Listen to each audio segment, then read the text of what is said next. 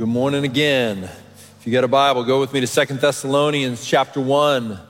It's where we are going to be. As you're turning there, I always want to make sure that we understand what we're singing. So let me just do a little quick aside here. We just sang, It's your breath in our lungs. The theologian Abraham Kuyper famously said, There is not one square inch of the universe over which God does not cry, Mine in discussing the sovereignty of God. And what we just sang is not a cute way of saying, hey, we want to praise you, God, with the air in our lungs. What we're saying is it's your breath. In other words, the sovereignty of God includes every particle of air inside my body. It includes every cell of my body. It includes every cell in the dirt around me. In other words, we praise God because He has given us the very particles we breathe and they belong to Him. Does that make sense? That's what we're singing there when we say it's your breath in our lungs. So we pour out our praise. It's because the right response to knowing that the air that fills my lungs uh, is His is to give it back to Him in praise. That's what we're saying. So, hey, we've been in this series. Uh, I recognize as we come to the end of the summer, some of you might be kind of jumping back in with us. You've been gone for a while, maybe in particular some students. So, we're so glad that you're back. Uh, we are in the last week of a series, and the next week we're starting a new one. We're going to begin to study the book of Galatians next week, which is a book that's all about what does it look like to walk in freedom, the freedom that Christ uh, comes to bring. And so, we're going to spend all of the fall and into the spring. It's going to take us a couple semesters to work through the book. So we're going to be doing that for a while uh, with, uh, with a pause there in the middle for Advent when we think about the coming of Jesus into the world in December. So that's kind of what's coming. We're in the last week of a series on how we pray for one another, how to pray for your church. And my hope has been that you have been learning about how to sort of fill up your arsenal, if you will, or put more tools in your toolbox about how to pray for your church family. And if you're visiting with us and you have another church family, I hope we'll benefit your church family in that way. But I hope in particular that those of us who call this place home, this is our local church body, that we're learning to pray for one another. It's been really incredibly uh, transformational in my own prayers for you all, I have found, and I hope that it's been the same for you. Now, can I say too, that please don't let this be the last week that you pray for one another this way. Let's keep praying this way for one another. The scriptures are guiding us in how to pray. But I'd be remiss if I didn't do at least a little summary, all right? So let me kind of walk you back over, remind you some of the ways we've been instructed to pray for one another as a church family. So remember, we began in John 17. And we saw there that Jesus was calling us to pray, one, that we would love his glory above all other things. That he said, I should have the same glory as the Father, it's mine. And he's praying to the Father, glorify me, and therefore teaching us to pray for the glory of Jesus. So we pray for one another that we would hunger and thirst for the glory of Jesus revealed in our lives more than any other thing. And then he went on to say one of the ways that glory is manifested, is shown, is displayed, is that when we're one with one another. And so we pray, Lord, give me oneness with my brothers and sisters. Make me one in purpose and make me one in affection with them. Let me have affection for them. Let them have affection for me.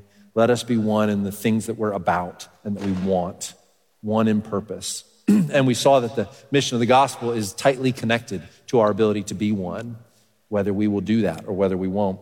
Then we saw in Matthew chapter 6 in the Lord's Prayer, a prayer not just to glorify Jesus, but the Father the Father, the first person of the Trinity, that we would say, Hallowed be your name, and prayers for daily bread to say, Lord, give my brother, give my sister what they need today. They're going to need something from you today. Would you give them specifically that?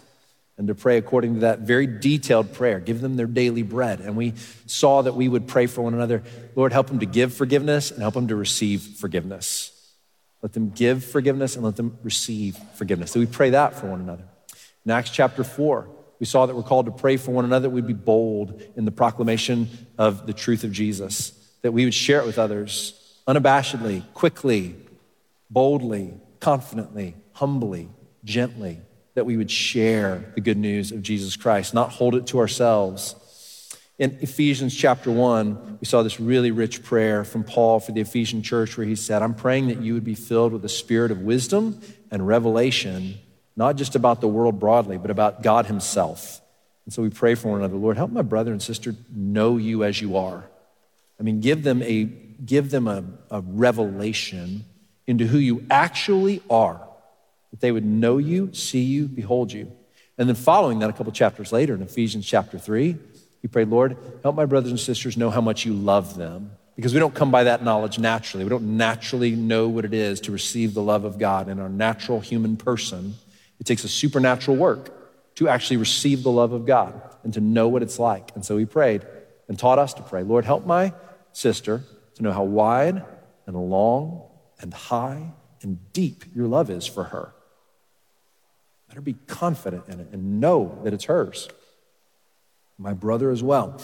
And then in Philippians chapter 1, we were taught to give thanks to God for one another, particularly for the ways that we partner together in the work of the gospel to help others know and to help extend the kingdom of Christ into the world. We were taught to give thanks, not just to say thank you to each other, but to thank God for each other. And those are two different things, right? So we saw that. And then last week, we saw that we are to pray for one another in Colossians chapter 1 to know the will of God and to do the will of God to see what it means that Jesus Christ is the revelation of God. He is the, the revelation of the mystery of God's plan for all of human history. It is all packaged up in Him, and He has come. And in seeing Him, then, we have the will of God revealed to us, and we apply that revelation to every situation and circumstance in our life. So we're taught to pray that for one another. Lord, help them to know your will, help them to do your will. So those are the things that we've seen so far. That's a little summary. Or maybe it's a little like if you're just joining us for the first week uh, of this series now on the last week, I hope it at least gives you a sense of like the bigness of the kinds of prayers that we get to pray for one another.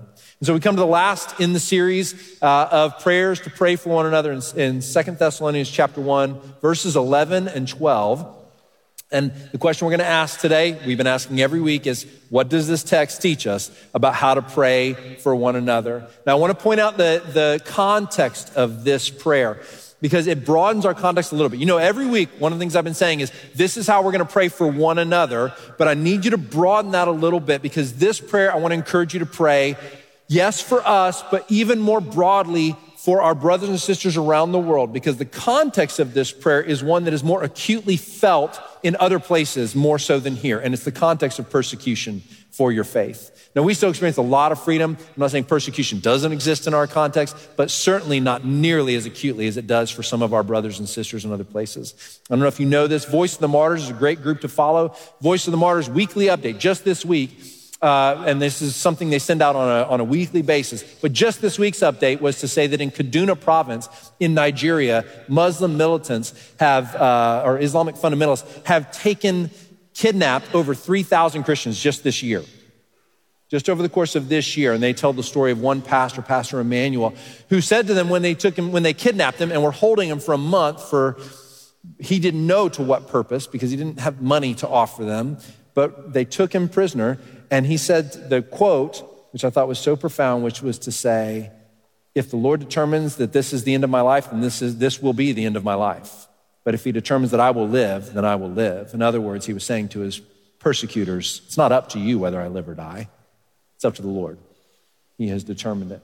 So we have brothers and sisters around the globe. Our brothers and sisters in India right now have a government that is trying to infuse radical Hinduism into uh, the government system and cutting off all their funding for those who do Christian ministry.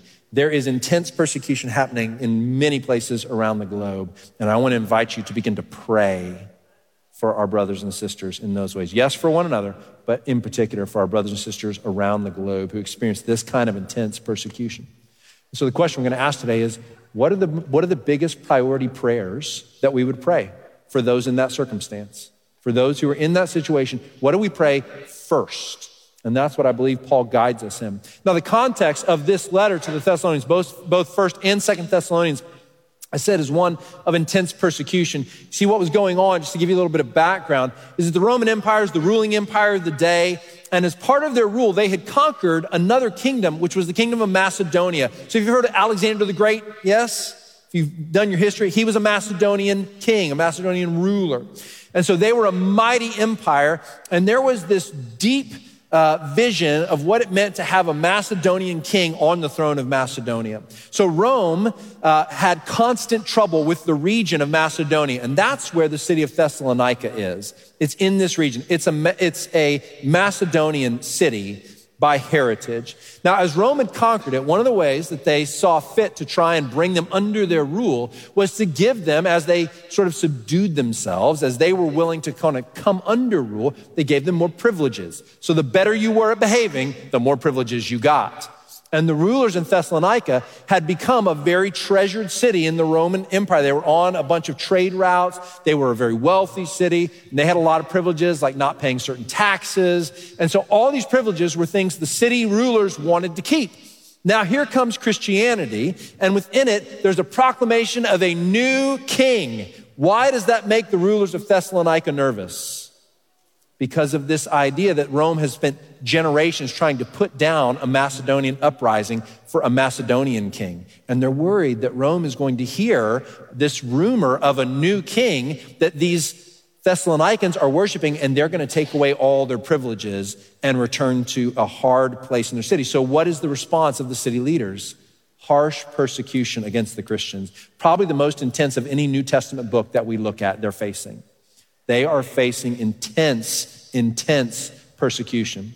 And so, as Paul writes to them, every sentence of his letters really has that almost in the forefront of Paul's mind. Every word of encouragement, every word of correction, every instruction is given knowing that they are facing this circumstance and trying to guide them through it. Does that make sense, church? So here's our context. That's our context. Now let me read to you 2 Thessalonians 1 11 and 12, because here's what Paul chooses to pray for believers who are facing that kind of persecution. Pick up with me 2 Thessalonians 1 11 and 12. It says, To this end, we always pray for you. Okay, to what end? Well, he's going to tell us now. That our God may make you worthy of his calling. That's number one. And may fulfill every resolve for good and every work of faith by his power. That's number two. So that the name of our Lord Jesus may be glorified in you and you in him, according to the grace of our God and the Lord Jesus Christ. That's number three. So, three things we see here that Paul prays. I want to walk you through them and help you understand what he means by each of those things so that we can begin to pray this way for brothers and sisters who face persecution, whether they be here among us or whether they be on the other side of the world. These are the things that Paul prioritizes to pray. And at the end of our time, I want to point out one thing he doesn't pray.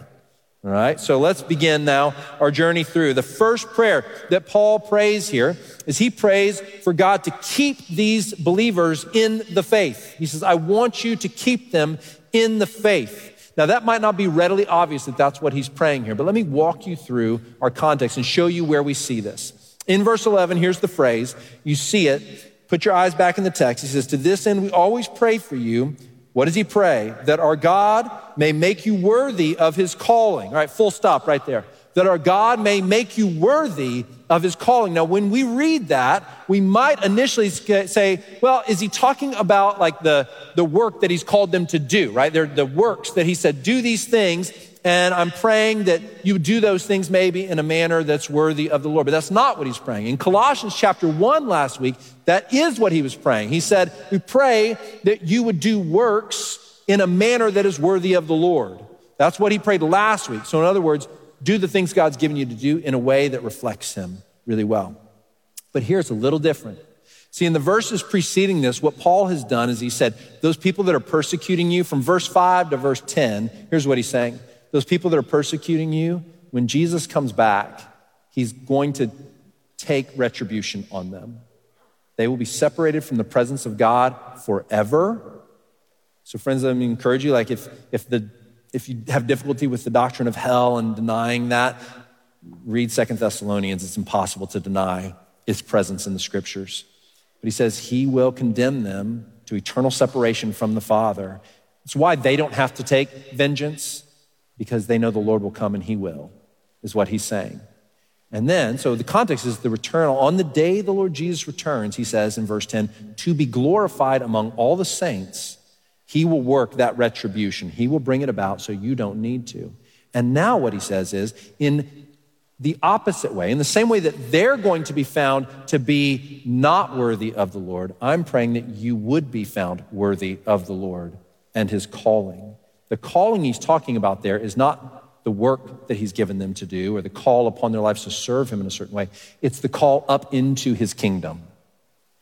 He's saying, I'm praying that when Jesus comes back, he's going to bring judgment on the wicked and the evil.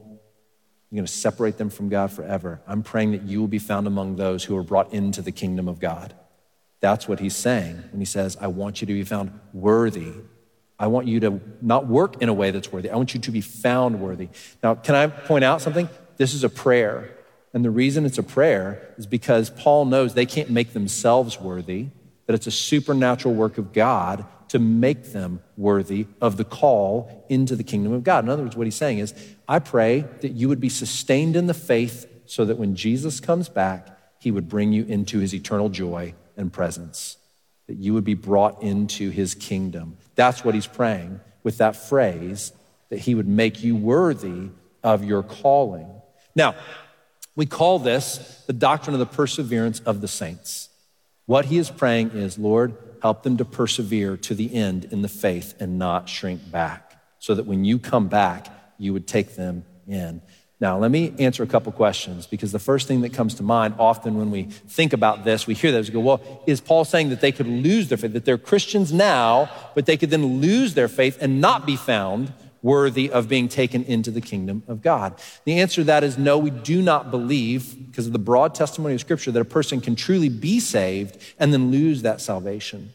But rather, what Paul is saying is all those who are in Christ will persevere in Christ. They will endure to the end. So, this is what the doctrine of the perseverance of the saints teaches us a grand historic doctrine of the church that's deeply important for us to understand, know, and believe. The doctrine of the perseverance of the saints says that all who are in Christ will persevere to the end. They will endure to the end. They will not deny Christ, they will stay in Christ. Those who do deny him were never truly in him. All who are in Christ will persevere to the end. Here's the other part of that doctrine because he is able to make them persevere. Because he is able to make them persevere. All our hope for perseverance to the end is in him, not in us. Let me show you why perseverance is necessary. Let me point you to a couple of texts, all right? Why would we pray this way for one another in persecution? One, let me point out what does persecution do? Does a number of things, but one of the things it can do is it can cause you, it can cause you to shrink back and to not want to do, to not want to follow Jesus any longer, to not want to claim him any longer. Persecution tests our faith. You remember the parable of the four different kinds of soil that Jesus talks about, that the gospel can be sown onto those types of soil? Two of those are the primary ways that we find that people abandon the faith or walk away from the faith. Persecution and pleasure is what it amounts to. There's a seed that is sown on thorny soil, and when, it's, when the plant rises up out of the soil, it's the cares of the world, the affection for the things of the world, the desire for the things of the world that choke out faith and make it die. Pleasures of the world lead believers out of the presence of God, or those who appear to be believers. And persecution. The other is sow, a seed sown on rocky soil, and when it pops up, it has no root, and what happens? The persecution comes, the sun comes, and it burns it up. And the Lord compares that, Jesus, when he tells that, he says that is the persecution that comes. So, one of the things he's pointing out is that persecution tests faith. And so we pray for believers who face persecution, help them to endure to the end.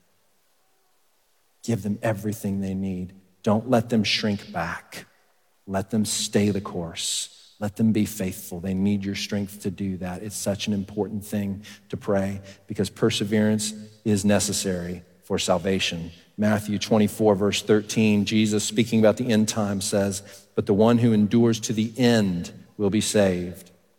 2 Timothy chapter 2, verse 12 says, If we endure, we will also reign with him. If we deny him, he also will deny us.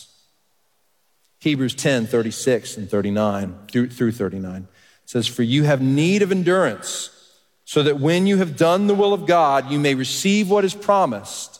For yet a little while, and the coming one will come and will not delay, but my righteous one shall live by faith. And if he shrinks back, my soul has no pleasure in him. But we are not of those who shrink back and are destroyed, but of those who have faith and preserve their souls.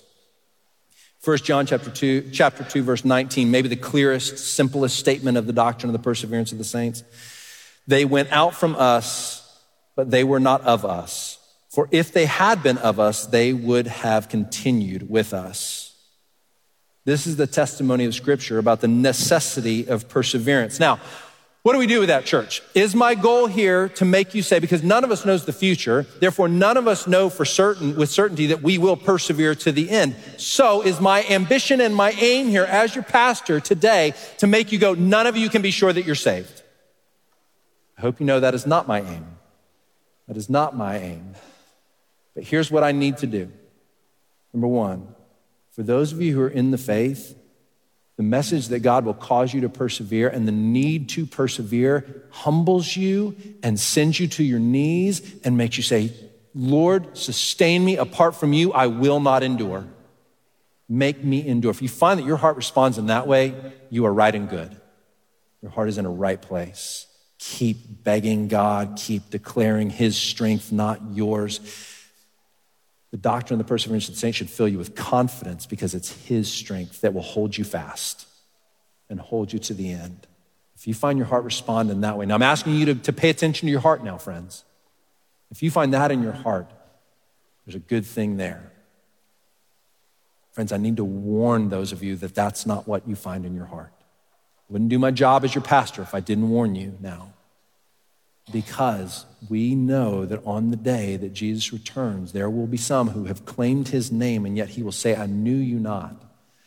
If you are placing your trust in the fact that you said a certain prayer, or you have shown up here at church a bunch, or you were raised in a certain family, if you're placing your hope in any of those things, but there is no fruit of the Spirit being borne in your life, there is no dependence upon Christ. There's no repentance from sin and a turning away from it. You should not put your hope in being saved on that day. Hear my warning. You should not put your hope, being saved that day, in those things. The heart that has been captured by Christ longs to follow him? Imperfectly, yes. With plenty of faults and failures, yes? Yeah but it follows nonetheless. And it does not put its hope in its own righteousness or in having said a certain formulaic prayer at some point. It puts all its hope in the righteousness of Christ, claimed for itself, repentance from sin, and then walking forward in Him. And I need you to hear me.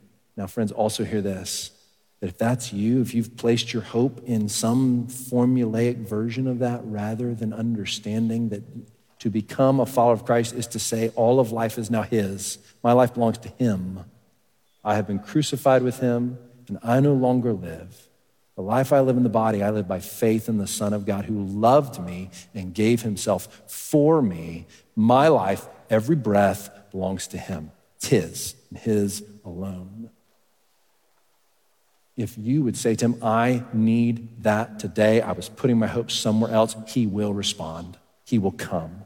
He will grant life. He will save, and he will make you able to persevere to the end. So that you will not be, as Hebrews 10 just we heard say, you will not be among those who shrink back, but among those who endure and are saved. This is the doctrine of the perseverance of the saints, and it's a deeply important one for the people of God. Yes and amen? Okay. Now we turn to the second prayer. the second prayer that Paul prays after saying, Make them worthy of your calling when you come, Lord Jesus, and you call them up into heaven.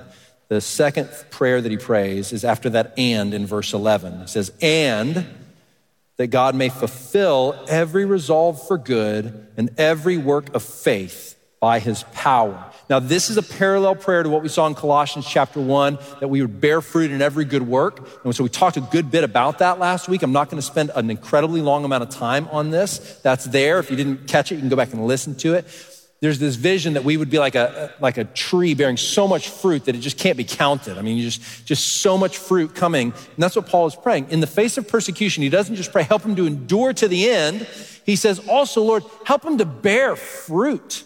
Help him to bear much fruit. Like every good work that they attempt to do, bring something forward from it. Why?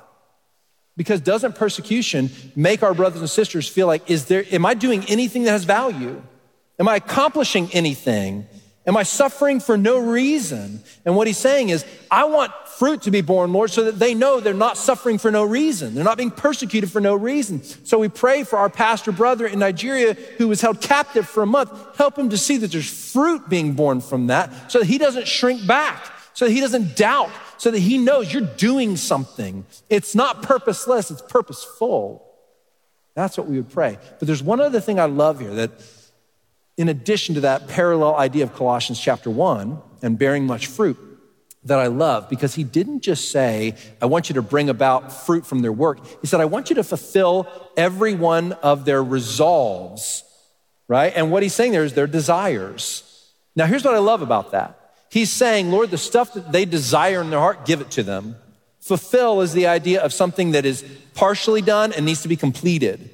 And he's saying, You've perhaps given part of their desire. I'm asking you to, to fulfill that and give them all their desire. And here's why I love that. Because rightly so, when we're instructing young Christians, one of the things we often say is, Hey, we want you to base your actions on the truth, not on your feelings. That's a pretty good thing to instruct our young ones in, yes?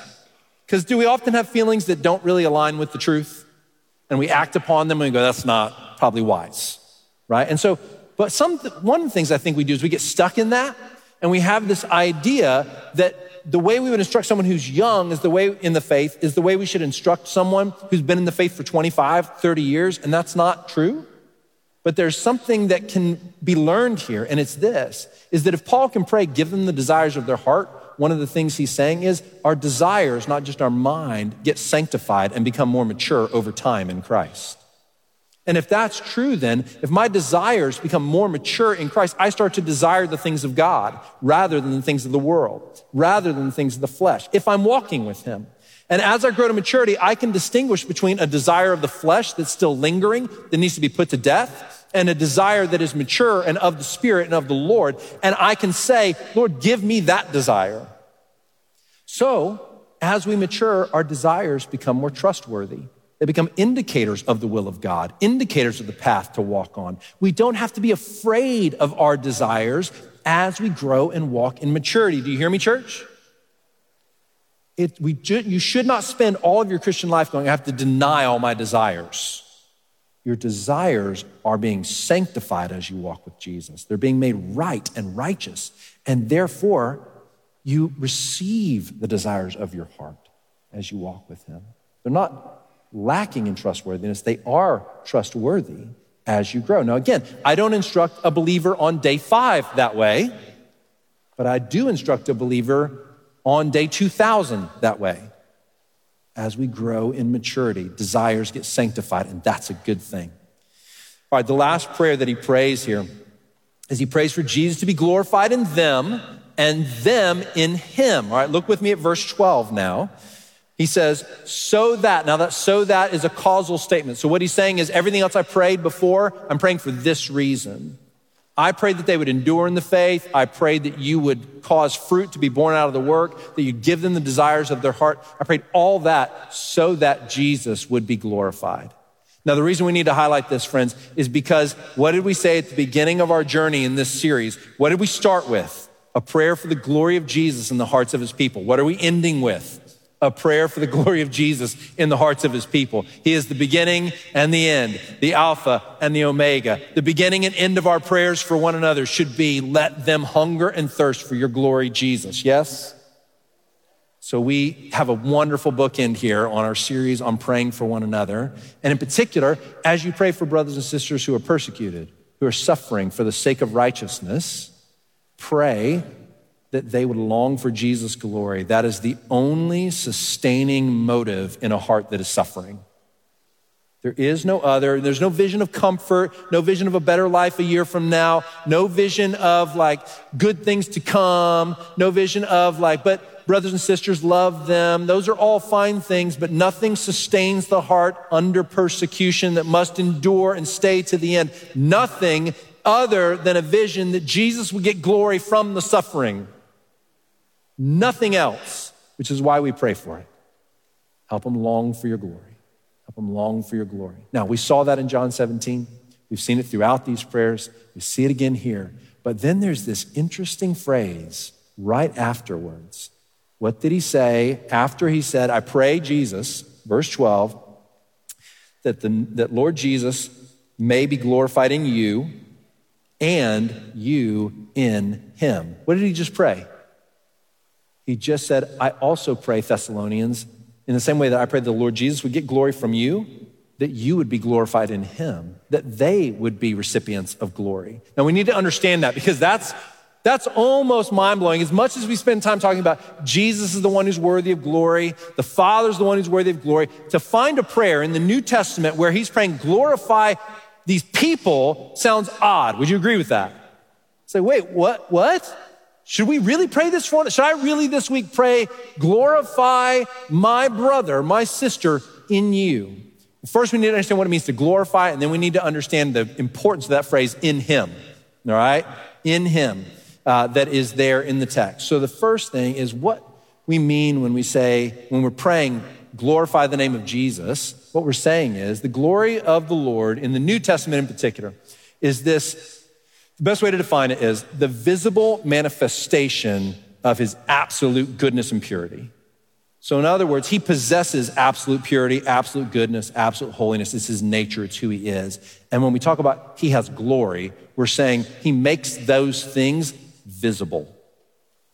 He makes them visible. So when we say, oh, I've, when a, a person in scripture says, I want you to see the glory of the Lord, they're saying, I want you to see in a visible way the, what just emanates from him in his goodness, in his worth, in his value. I want you to see it so you see how valuable he is.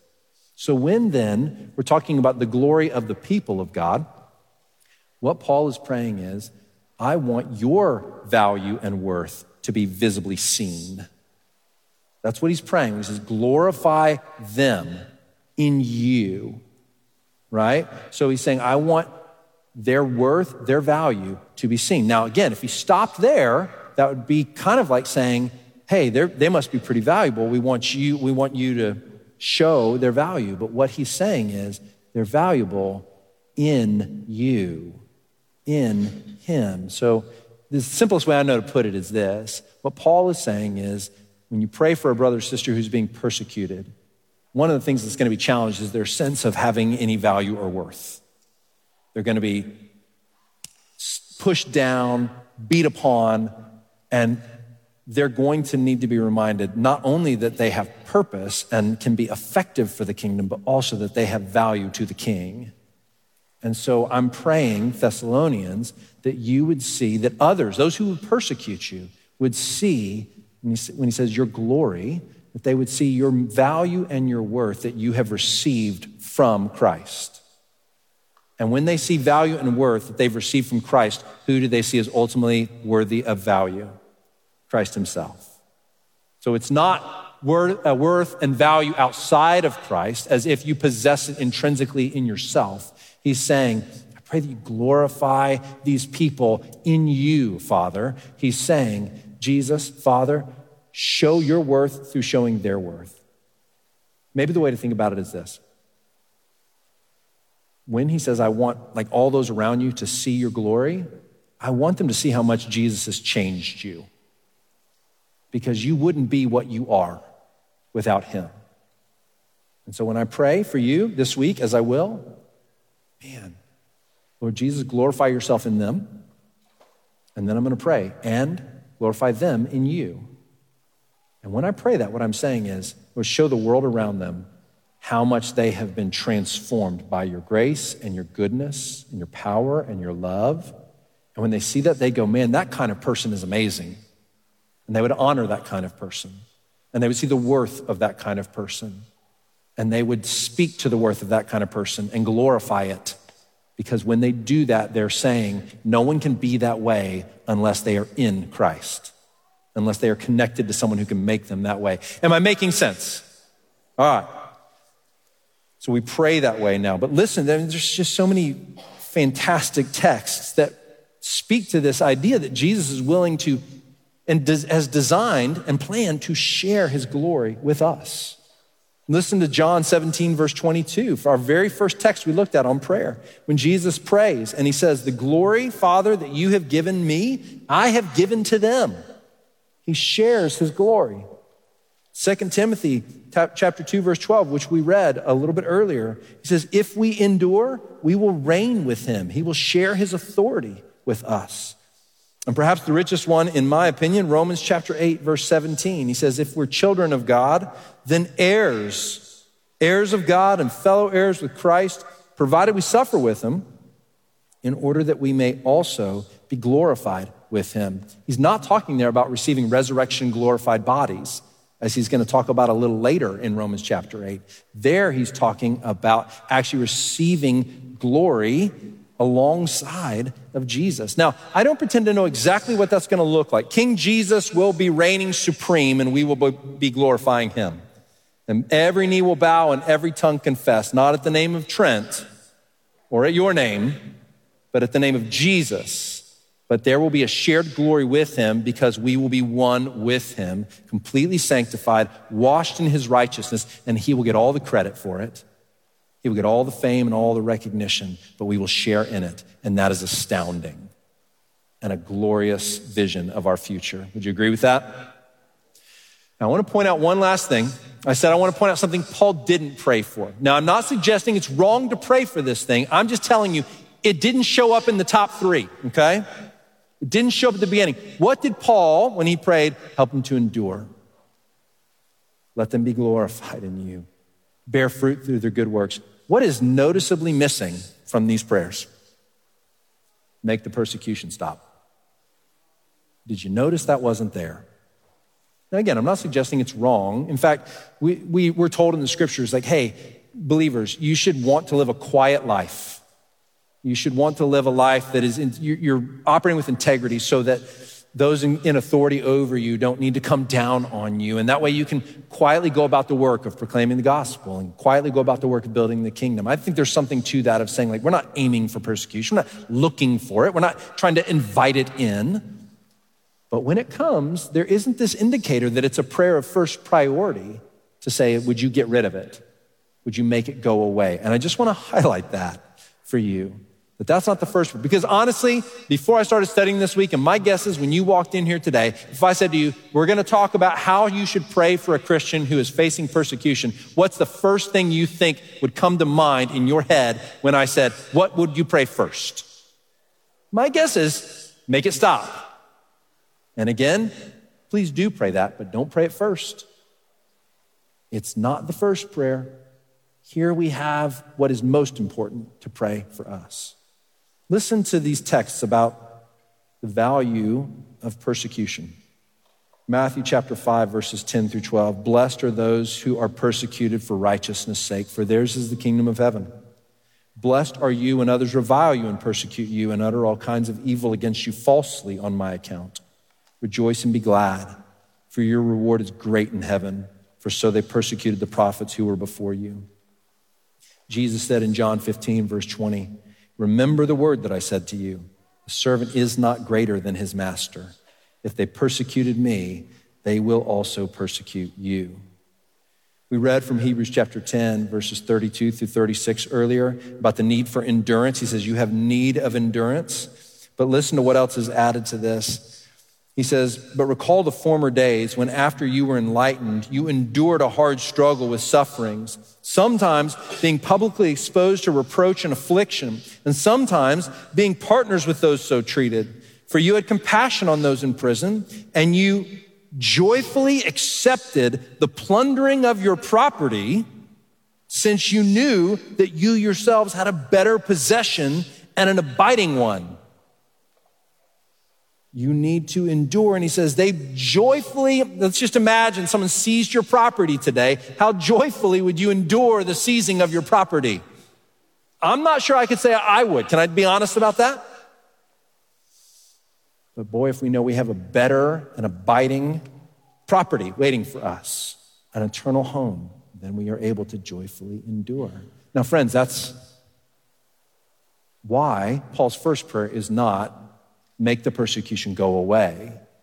His first prayer is cause them to endure to the end so that they are worthy of your calling when you come for them. That's the first prayer. Do you see it?